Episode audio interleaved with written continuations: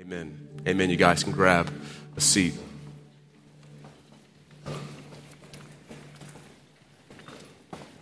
It's good to be with you guys uh, this morning. If you're new or visiting, my name's Tyler. I'm one of the pastors here. If you have a Bible, go and open up to the book of Matthew.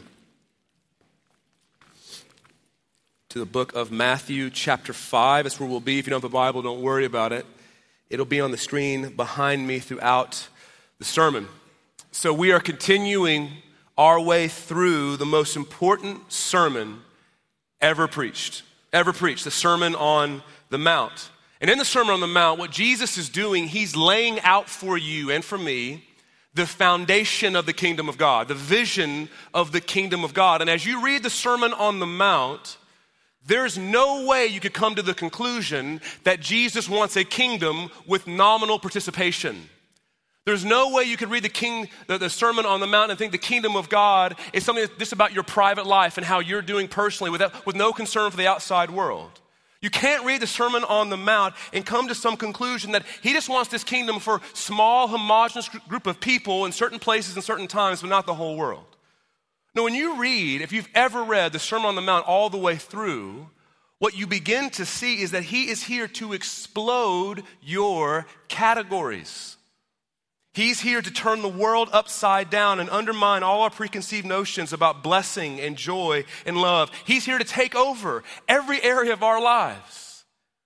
He is here to bring the kingdom of God and transform societies. His vision, when you read it, is lofty. His commands are weighty, and his rewards are unmatched. But this is the kingdom of God. And Jesus alone knows the way, He alone is the way. And so He's teaching us and He's showing us throughout this entire sermon, throughout the Sermon on the Mount, what is the kingdom of God and what is it like. So we're going to read the text where He covers today what our calling is as the people of God. And we're going to read where we were last week because the text last week and this week they overlap together. So Matthew 5, verse 13 through 16, this is the word of God. You are the salt of the earth. But if salt has lost its taste, how shall its saltiness be restored? It is no longer good for anything except to be thrown out and trampled under people's feet. You are the light of the world. A city set on a hill cannot be hidden. Nor do people light a lamp and put it under a basket, but on a stand, and it gives light to all in the house. In the same way, let your light shine before others so that they may see your good works and give glory to your Father who is in heaven. So last week we saw Jesus calls us, you, the salt of the earth. And this week he says, you're the light of the world. Now these are really high callings. And it's really important that we remember when he says you there, it's a plural you, more like a y'all kind of thing, Texas style, right? He's saying, You all, y'all, the light of the world. Now, when he says that you there, it's important we understand who he's talking about. He's talking about Christians for sure, for our uh, context. But when he's teaching this, when he taught it, the you he has in mind are those who possess the Beatitudes we spent nine, nine weeks covering. He's saying you to those who are poor in spirit, to those who mourn, to the meek, to those who hunger and thirst for righteousness, to the merciful, to the peacemakers, to the pure in heart, to those persecuted for righteousness' sake. He's talking to a people. He says, You are a group of people, typically, when you read the Beatitudes, those are not people who possess much authority or power in their society. The meek don't tend to possess authority and power in their society. The you he's speaking to are not those in power. He's not talking to politicians or business leaders or the famous or celebrities. That's not who he's talking to. When he says you, he's talking to his people. It's God's calling on your life, no matter your status in society. Because your status in society cannot give you this calling. Only Jesus can. So I need you to hear this. Jesus is not concerned with your level of authority in any given society. He is concerned with how much his people bless the society that they're in. He's not concerned with how much position you possess. He's concerned with how much we as a people bless the world around us. But what happens for us, for most of us, and you're seeing the American church really grapple with this right now, is that we really only want to be salt and light to the world so long as the world rewards us and appreciates us.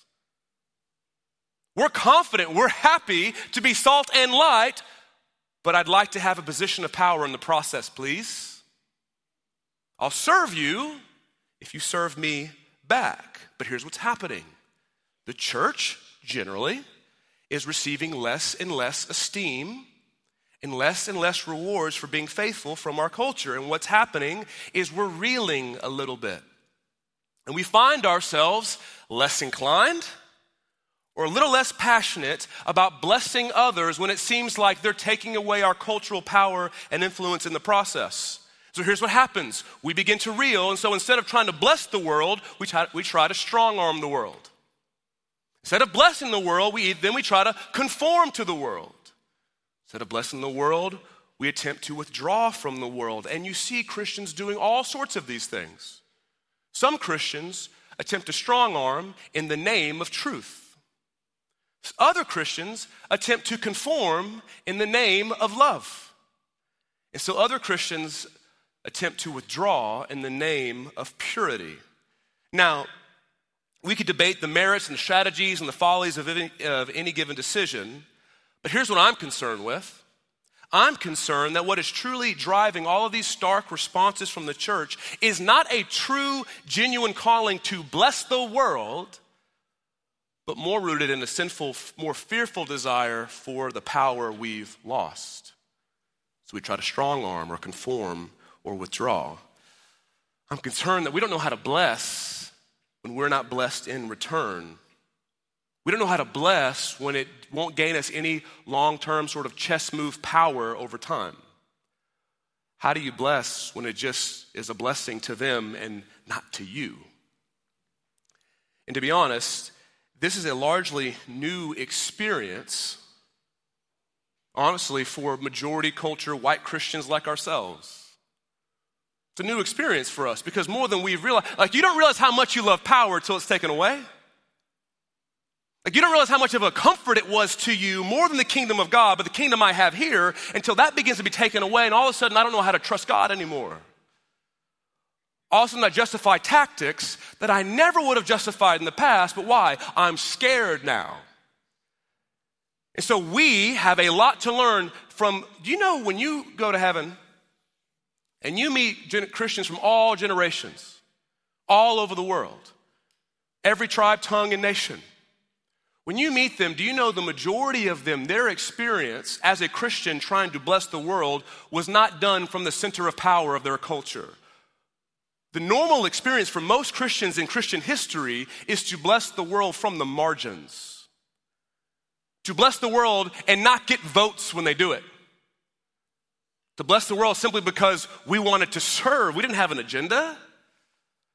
That's most Christians' experience. And for, we've had this unique season in history, in our context, where many of us, myself included, we've benefited from a sort of cultural power we've had, and we thought we were spiritual. Then it gets taken away, and all of a sudden we're reeling like everybody else.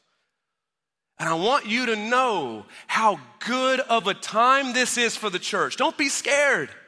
This is good for us because Jesus is purifying us. He's purifying me of what it means to be successful. He's purifying you of the lesser hopes and joys and promises of lesser kingdoms that can't save you. This is a good time for the church. Not a scary time. It's a good time for us because Jesus is always in charge. He's, he's not reeling. He's not thinking, oh no, what are we going to do if they're in trouble? No, he's in charge. He's using it to purify us, to teach us where blessing really is. Because remember, what are the Beatitudes about? A blessing. What are they about? They're about how God showers onto his people rewards and joy and satisfaction. So, the less reward you get for being a Christian in your culture, the more pure your devotion becomes to Jesus. Because now you can see wait, do I love Jesus? And that's why I'm doing this? Or is it the rewards I'm getting from the world around me? And you get to see, oh, wait, his blessings are superior to the world's in ways I couldn't have seen until the worldly rewards were taken away. He's showing off, church. He's showing off so you could see no, no, he is trustworthy. That's why Jesus, before he calls you to any lofty endeavor like being the light of the world, he starts with the Beatitudes to say, Trust me, I will give you the kingdom of heaven. I'll give you comfort in every circumstance. He does not send you into culture empty handed. He's not send you into the world empty handed. He sends you into the world with promises. You hunger and thirst for righteousness. You know what I'll give to you, he says? Satisfaction to the max. You'll get to experience the wonder of knowing God. You'll receive mercy. You'll inherit the earth. You'll receive rewards from God in heaven. You'll be children of God. Do you see what he's doing? He's saying, This is who you are. This is what you'll be. So when I call you to do some lofty things, remember my promise. Remember, I'm not sending you out as somebody without joy. I'm sending you filled up with His Spirit. The way of Jesus is not a repressed way, it has bigger promises and bigger categories that last longer than every other promise in the world. But your sin will say, but where's the immediate satisfaction? Where's the immediate reward? And Jesus is telling you, trust me, I'll come through. When they begin to fade, he'll be just as strong as ever. So when he says you are the light of the world, it has nothing to do with your status in society or how you're treated. It has everything to do with the calling he has given you. If you're, if you're wondering, what has God called me to do? Here's one of them. Here's one of them. You don't need to pray or think or light some incense and go, Father, where are you? Right? He just told you. And listen, what God calls you is what is most true about you. Not what you call you, not what your parents call you or your children call you. What is most true about you is what God calls you. And He just called you and me the light of the world. So here's the main point for today that in Jesus, you and I were made to shine good works to the world so they can see the heart and kingdom of God our Father. So look back at the text at verse 14. I'll show you three quick things the identity, design, and purpose of being light of the world. Verse 14. He says, You are the light of the world. Stop there. So notice this it's the identity of every believer.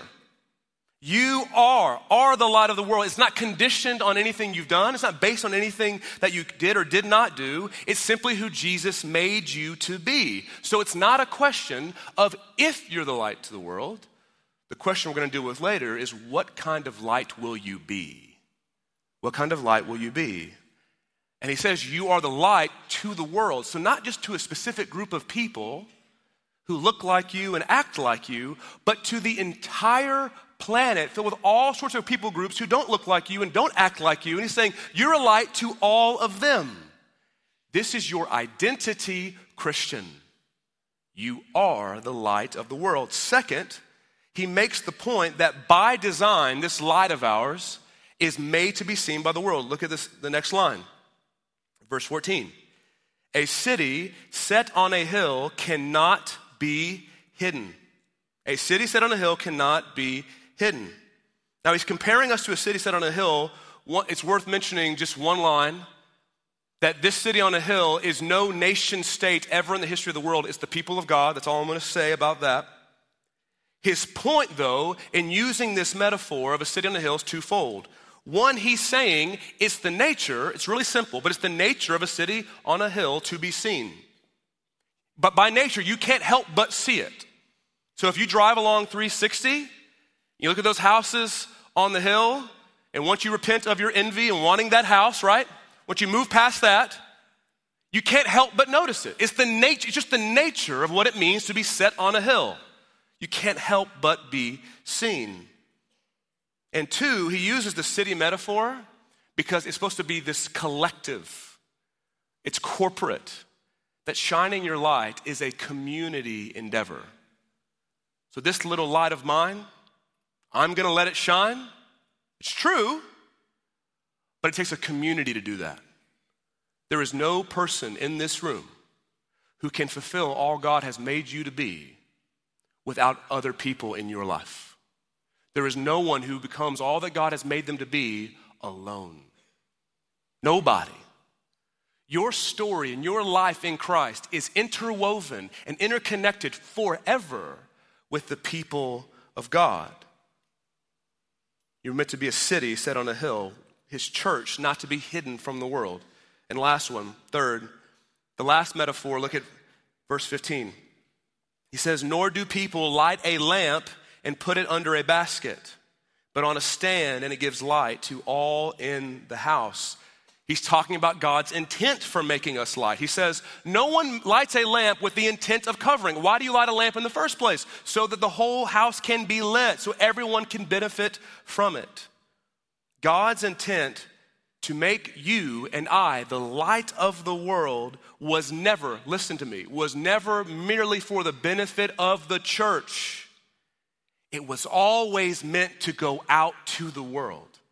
And not just the people around us, but to the world, to the ends of the earth. The, the people of God were always meant to be a blessing and their presence be a service to whoever they're around, both where you live and to the ends of the earth. It's your identity, it's your nature, it's your purpose. If you are a Christian, to show the world this light. Now, what is it about light? Why does Jesus use this imagery of light to teach you about who he's made you to be? What is it about light he's trying to draw out for us? Well, light is this image, this illustration God uses over and over again in the Bible, most often to describe his work in the world. I'll give you a couple of ways he does this, just so you can have a framework for it. So, light in the Bible, it represents God bringing order and clarity to chaos and confusion. Genesis 1, 2 through 3, the very first words God spoke in the Bible, you see him doing this. So, it says this The earth was without form and void, and darkness was over the face of the deep. And the Spirit of God was hovering over the face of the waters. Darkness without form, without void, chaos, confusion. Verse 3 and God said, Let there be light, and there was light. He speaks into something, he brings light to something to bring order and clarity to chaos and confusion. Second thing light represents in the Bible it represents God giving us instruction and guidance to our lives. Psalm 119, 105. Your word is a lamp to my feet and a light to my path. God speaks to us through His Word to tell us what we should do and where we should go. And the last one, one we're going to spend our time on today light represents the revelation, the exposing of what is, for better or for worse. Light represents God exposing and revealing what is truly there for better or for worse. Look at John 3 19. This is Jesus speaking. He says, And this is the judgment. The light has come into the world, and people love darkness rather than the light because their works were evil. For everyone who does wicked things hates the light and does not come to the light, lest his work should be exposed. It reveals what's there, even if what it's revealing is evil. That's what light does. Now, I want to focus our last time for the rest of our sermon on this what it means for us. So, light reveals what's truly there. So, here's what it means for you and for me we are meant to live in such a way that what is good and beautiful in the world by our lives truly looks good and beautiful. And to live in such a way that what is repugnant and evil and sinful truly looks as evil and as destructive as it truly is. Because light, listen, light does not determine what something is, light merely reveals what's there. Shine light into a room, it's not changing the components of that room, it's merely revealing what's already there for better or for worse. What does darkness do? Darkness shrouds its surroundings so you can't make out what's there. You can't make sense of what's there. And that's why darkness produces fear in us because you can't see what's there. You begin to imagine what could be there, right? Like, this is why you can be a normal human being and all of a sudden you get in a dark room and you're terrified because you don't know what's there. And, with my, especially with children, with my young children, for me when I was a kid, some of my earliest memories are being scared of the dark. I got over it. I'm a big boy now. But at one point, I was scared of the dark. And I remember my, my younger sister, she was always so much more brave than me when it came to this. Like she'd be three years old. I mean, pitch black room, and I would just look at her and go, Well done. I don't know how to do that. And so, what I needed as a, as a young boy, I can still remember some of my earliest memories are having the not, uh, a lamp next to my bed on and the bathroom light in the hallway on because I needed that to help me go to sleep. Because what would happen? In the dark, my mind would imagine all these terrifying scenarios of what could be, but the light helped me. I could open my eyes, look in the hallway, and see, okay, great. The predator isn't there. Good to know. Why I watched Predator when I was five? I don't know, Dad. Why'd you do that to me? But that's what happened. Okay?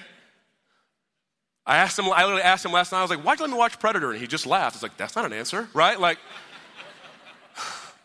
it was awesome. Um, but I was terrified. So, what does light do? It helps me open my eyes, look in my room, and go, okay, my worst fear isn't there. But also, it doesn't always comfort you because also I wish my mom or dad was there, but they're also not here either. All it does is show you what's truly there. Light is this guide to show you, to interpret what's going on. And so, our lives, if you're the light of the world, one of the things you're supposed to do with your life is you're supposed to show clearly for people where can life truly be found and to show for people how evil and awful sin truly is. So, virtues, listen, virtues that the Holy Spirit produces in his people, like love and kindness and humility and forgiveness, by your life should be seen as life giving as they truly are. So, in your workplace, when you strive to be kind to someone who's disrespectful or doesn't deserve it, you're showing for people kindness always beats being harsh. Always. In your neighborhood, when you practice love and hospitality, and you have people in your home and you're warm towards them no matter what they believe, no matter their decisions in life, no matter who they are. You're showing people, oh, love truly is superior every other way. It is better to be warm towards people than cold. In your friends and family, when you strive to forgive people, even though they've wronged you, when you are humble enough to own up to the ways you have been wrong, what are you doing? You're showing them humility and vulnerability is not the enemy, it's the way to life. You are shining light for people to see, oh, that's where life is found. And listen, what's incredible is even when you fail, even when you don't live up to your own standards, the way you mourn, the way you confess, the way you apologize, the way you repent of your failing to the people around you, even people who don't believe what you believe, and say, I'm sorry for the way that I treated you, that's not what God has called me to be. You're still showing for them and shining a light on, even when I fail, God's way is still better. His word is still true. The only thing that happened here is I'm broken, not God's word is broken. So we shine a light on what's good and show it truly to be good. And on the flip side, we show the world just how repugnant sin and evil truly are. So around us, racism should really feel like what it is. It should feel as awful as it really is and not shrouded in cultural norms and ignorance. Misogyny should feel like what it really is and not be shrouded around jokes that demean women in the process. Sexual immorality should be feel for what it really is this false God that keeps offering promises of freedom and fulfillment, but never actually delivering on them. From large scale evil like corruption to small scale evil like gossip, the way that we live, people feel this really isn't a good thing I should be doing. Now, how do you practically do that? Don't be the referee in your office. Sin, don't do that, right? It's not what I'm saying. If you're already writing down names, take it easy of people. Here's really simple ways to do this. Sometimes it means just not laughing at certain jokes. You ever been there where someone tells a joke and you're like, I don't want them to feel uncomfortable. Maybe they need to. Maybe they need to. Not to shame them, just to say, I'm not for that. It's not partaking in the things everyone else is doing. Sometimes it does mean speaking up and asking questions, go, hey, what do you mean by that? Sometimes it means speaking on behalf of somebody else to protect them. Sometimes it means serving people that no one else around you even likes or respects, and yet you still serve them. And when you live like this and you shine a light like this, the world around us who's on the fence about Jesus or doesn't, or even other Christians, will sometimes, when you're following Christ, will feel strangely drawn to you and other times repulsed by you. Why? On the positive side, these truths, listen, love and kindness and forgiveness and humility, this city, they're longing for because they still have the image of God on them. Something in them still knows that is the way life should be lived. And nothing about Darwinianism can teach me that those things are things I should strive for, yet everything in me knows kindness, forgiveness, and love are things that are where I flourish. And so we model that, they're strangely drawn to it. But then you'll make people feel uncomfortable or even angry because you won't go with the flow on certain things. You won't let things slide. You, you don't do it in a self righteous way, but you can even kindly refuse and not feel obligated to partake in something contrary to the kingdom you belong to. You don't have to make a big ruckus about it, but they may feel uncomfortable. So, to put more f- flesh on the bones for us, right now in your mind, who are people in your life who are Christians who shine light like this to you? Like, who are people that the way that they live, the way that they speak, it showcases what is truly good about what God has told us to do and showcases truly what is wrong and broken in us and in the world. I'll give you two examples, and I'm, i love that I had a myriad of people in our church to think about this week for this first one. But there's a couple in our church that every time they host dinner at their home, every time the best way to describe it is they shine light on how good hospitality is and being warm and familial and kind to anyone you meet in your home truly is.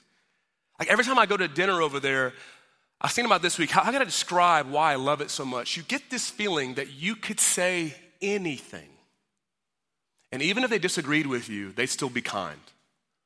And even if they thought you were wrong, they'd still be warm. And there's this kind of haven about their home that every time I go there, I'm just, they shine this light on like, oh, things like love and warmth and kindness, those truly are what change people. And I get around them they just shine this light, and I just know I'm made for dinners like this. I'm made to, I, I want to be a better host to people because of the way they host people. And then on the flip side of that, I'm thankful for the Christians in this church over the years who have made me feel uncomfortable or even angry because they won't partake in my immaturity or my sin. Who make me feel uncomfortable. And, and when I, and when I uh, was a new Christian and younger in the faith, I have a lot of stories of crossing lines. It's just my tendency. I just take everything to the max. And so, um, yeah, just, just, I'll leave it at that. So I would do that a lot when I was an early Christian. It was flooding with other stories to tell you. Um, there was one time I was brand new to staff. It was early on, and we were in our offices, and I made this joke towards a fellow staff member, and it really hurt their feelings. And I was completely unfazed by it. Because in my mind, we were kidding, we were joking, you made fun of me, so I made fun of you back, and if that hurt you, in my mind, I just didn't feel bad about it. Well, another one of our staff members, she was there, she saw it, she knew both of us, and she came to me and goes, Hey, what you said was not okay. How you said it was not okay. You need to go talk to them. They're pretty upset. My first instinct was to get defensive and angry and explain to her, well, my intent was not that, and we were joking around. Give the context. You ever done this before? Context, situation. You don't understand. I've had a bad day. When I was seven, and I had this whole thing, right? I saw a predator. I've been scarred ever since, right? Like I had this whole thing as to why you can't. I mean, sure, yeah, maybe never say that word, but I said it and it's no big I did the whole thing.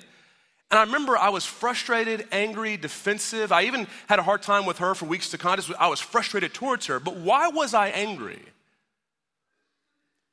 Because honestly, if she just laughs at that moment and moves along, I never, I never feel the weight of what I said. But she shined a light in such a way that made me have to feel I was angry because she was making me feel the weight of my sin. I was angry and defensive because she's making me feel, oh, I was thoughtless in my words. Oh, I was making being funny more important than being kind. She made me have to sit in that. She shined a light on my life and exposed what was truly there. And sometimes you will have you will make people uncomfortable or angry not because you're being a jerk. Now, really important as a Christian, if someone's angry at you, ask the question, was I a jerk first? Because maybe you were, right? The world getting angry at you because you're a jerk does not make you godly, it makes you mean. That's what that means, okay?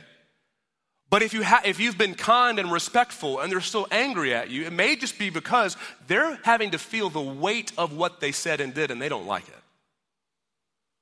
That's the nature of what light does. It shows what's there, even when what's there is evil and ugly. This is our calling to the world. It's who you are if you're a Christian. So the question is not, are you the light? The question is, how bright or how dim is the light of your life? How bright or how dim? Because the brighter a light is, the more clear everything else becomes. Right? The brighter a light is, the more clear the room becomes. So, a question for you to begin to like process. It's not a sermon just to hear, a sermon to process. Where has your light, so to speak, grown dim? Like, where's the light of your life look more like a cool new restaurant vibe than a operating room vibe? Right? You know the kind of vibe restaurants where it's meant to be kind of dark? You look at your menu and you're like, I can't really tell what's there. Give me the special, I guess, right?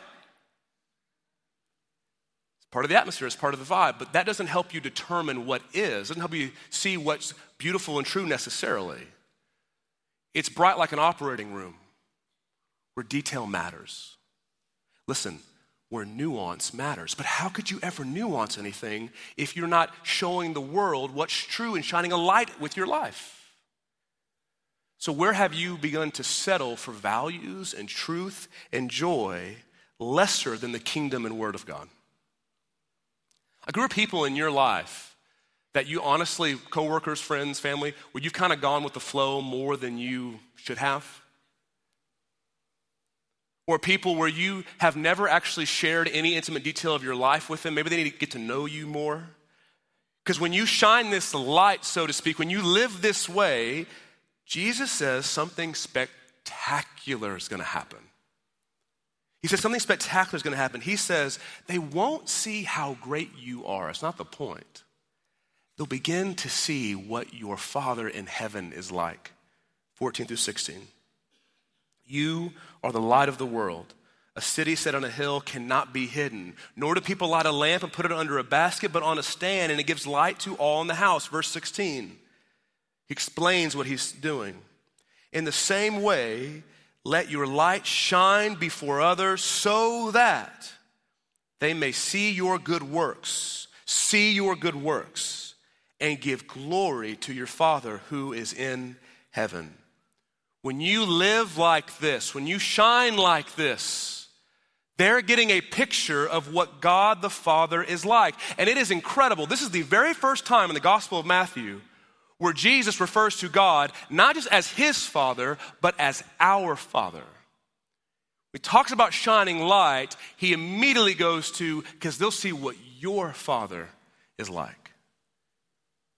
They'll get to see what it means to have God as your Father when your life matches the kingdom of God and the values and the ethics of the kingdom and mission of the kingdom of God, they will get to see what makes our faith unique is not us, it's our God.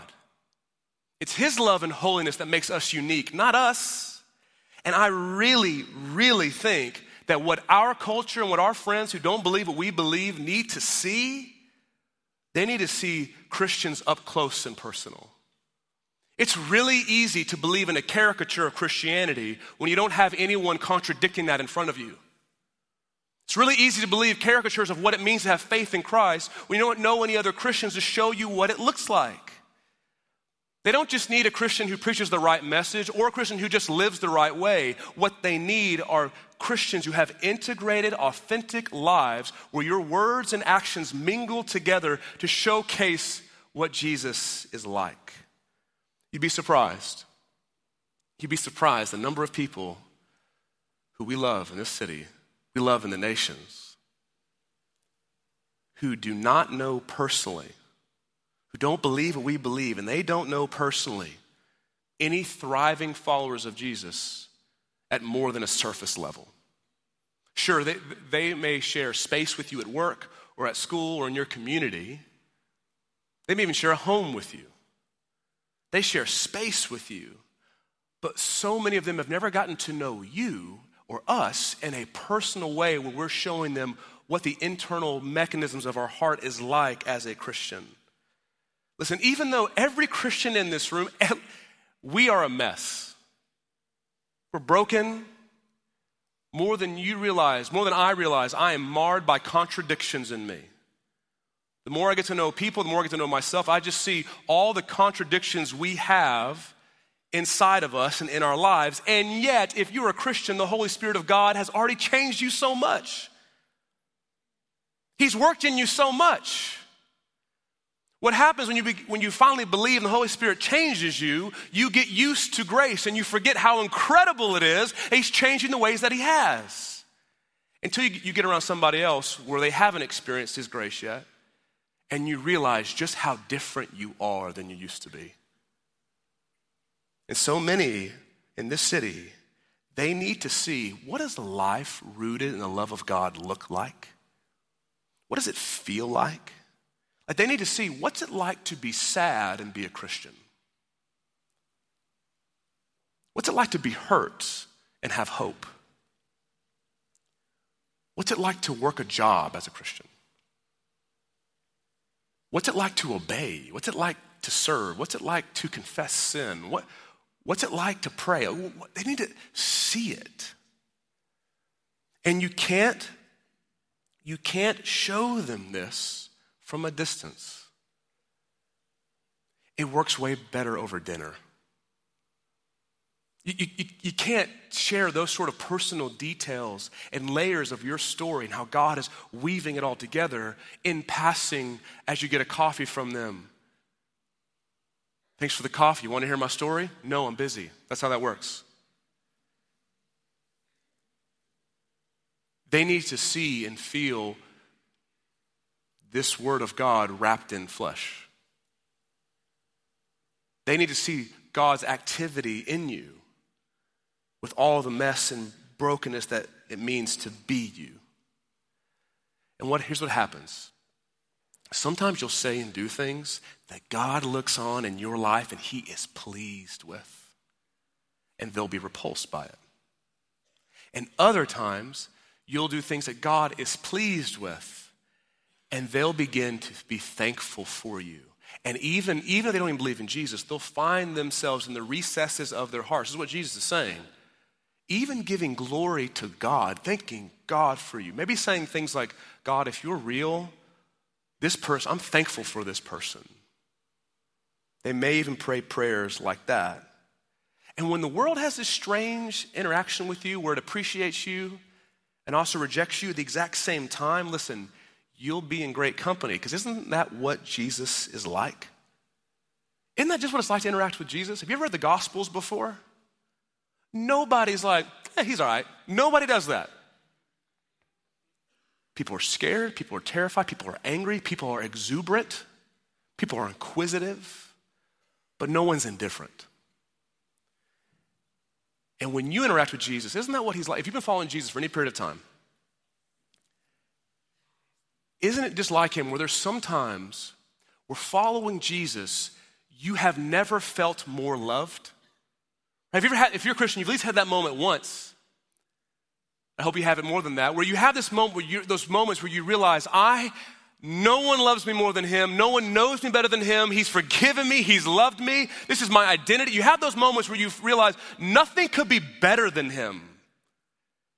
And then you also have those moments with Jesus that we don't like to talk about as much, but they're just as real, where he's so convicting and so challenging and sometimes even discouraging about the way his word talks about our sin or what his word calls us to in his commands. And sometimes it's hard to be around him because he just was relentless on what he calls us to be and to do. That's what it's like to be around Jesus. Because Jesus is the true light of the world. And what does he do as the light of the world? He shines into darkness, and better than anybody, he shows what's actually there for better and for worse. Nobody Nobody reveals the heights of God's love and the depths of our sins like him. Nobody shines a light on those two things more clearly than him. But here's what's fascinating that we need to take a cue from. It's strange to me that the way Jesus shines his light most clearly is not in a massive display of power, but it's when he sacrifices himself for other people. That's when his light is brightest. It's on the cross of Jesus Christ when he's suffering for sin, where you get to see most clearly the ferocity of God's love and the zeal of God's love and the expense of God's love for you. There's never a moment in history where you get to see more clearly how does God love me like this? To hell and back for you? He shines a light on God's love like nobody else, but it comes through weakness. And it's through weakness where he shows and this is how awful and repugnant and evil sin truly is. Look what it cost. It gave you a debt towards God that you could not pay back. His, his love is too expensive for you to buy back with works. It's in his, but it's in his weakness where he showcases most brightly what it's like to see God, to see his love and to see your sin. It's Jesus who lost for our gain that shined his light most brightly. So listen, same is true for you. Same is true for you. You shine brightest to the kingdom of God when you serve rather than strong arm. You shine brightest for the kingdom of God when you're faithful to God and you lose instead of conforming to gain. When you stay in a corrupt world to bless it and not manipulate it. This is what you're called to be. Listen, this is the story of Christmas. This is the story of Christmas. God sought you out and me out, not in a conquering king sent to show off power and might, but how did he seek you out? In the weakness and vulnerability of a newborn baby boy. Why? Because you and I needed truth and love wrapped in flesh, up close and personal. We need it up close and personal to show us, to light the way home back to God. And he did it in weakness and not in strength. And we bless the world often in weakness, not in strength. Let's pray together.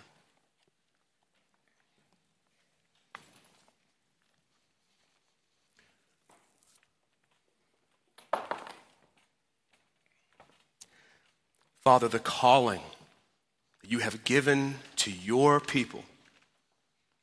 The calling you've given to people who are broken and busted like us, who settle for lesser joys and lesser hopes like us. And yet, God, it doesn't exhaust you or tire you or frustrate you to call us things like light of the world when we've done everything to disqualify ourselves from such a title, and we are fearful of even playing such a role in the world, and fear of what it might cost. Yet, Father, you sent Jesus to make us such things. Jesus, you died so our identity would always be sure and always be steady. So, God, even as we fail, we can point to your kingdom and say, It's better than my way. God, even now, bring to mind people in our lives who we need to apologize to, people who don't believe what we believe, who we need to reach out and invite over for dinner. under resourced and marginalized people in this city we need to seek to protect. God, to be your son or daughter is a weighty thing, but it is a glorious thing. And like a good dad, you will not let us settle for anything less than who you call us to be. God, I'm thankful that your love keeps beckoning us to yourself, keeps calling us to yourself, so that this world would see that you are a father of love and kindness and warmth and hospitality and forgiveness and patience and that everything that distracts us will truly destroy us, that sin will truly destroy us if we're left to it. Jesus, that's why you came after us. It's to save us for yourself and to work with you to rebuild this world into what you made it to be. God, I don't know all the ways you're going to call us to be light in this room, but I do know we can't do it without one another. So, God, before we obey anything you've placed in our minds or hearts this morning, God, help us sing right now as confident sons and daughters that where you call, we'll go. And that every promise you have is true. And there will not be a moment, God, where we have served you that will ever be wasted. Jesus, we pray all these things. We hope all these things in your mighty name. Amen. Amen. Church, let's stand. Let's sing together.